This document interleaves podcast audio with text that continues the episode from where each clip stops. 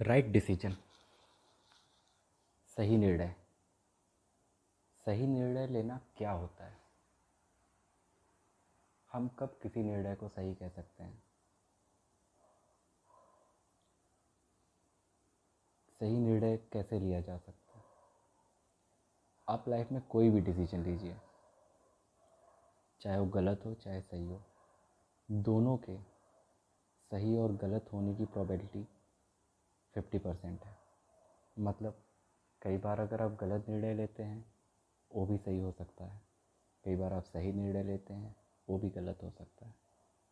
तो फिर आप किस निर्णय को सही निर्णय कहेंगे? What is right decision and कैसे लिया जा सकता है राइट डिसीज़न इसे समझने के लिए हमें लगता है सही निर्णय होता क्या है? वो निर्णय जिसका परिणाम सही हो या आपके पक्ष में हो, और वो निर्णय जिसका परिणाम आपके पक्ष में नहीं है, वो सही निर्णय नहीं है। तो फिर जब परिणाम ही निर्धारित करेगा आपके निर्णय को सही हुआ, सही है या गलत तो फिर कोई व्यक्ति सही निर्णय कैसे ले सकता है?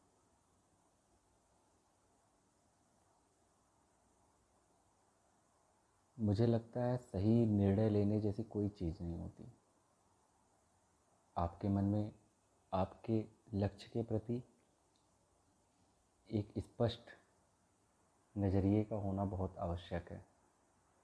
आप जितनी क्लैरिटी से अपने गोल को देख पा रहे हैं और समझ पा रहे हैं और उसे पाने के लिए आप लाइफ में चाहे जितने निर्णय लेते जाएँ, वो सभी निर्णय छोटे छोटे निर्णय मिलकर आपको आपके लक्ष्य तक पहुँचा देते हैं। फिर आपने जो भी निर्णय लिया है, वो सही है। सही निर्णय लेने का सिर्फ़ एक ही तरीका है। आपको अपने लक्ष्य के बारे में पता होना चाहिए।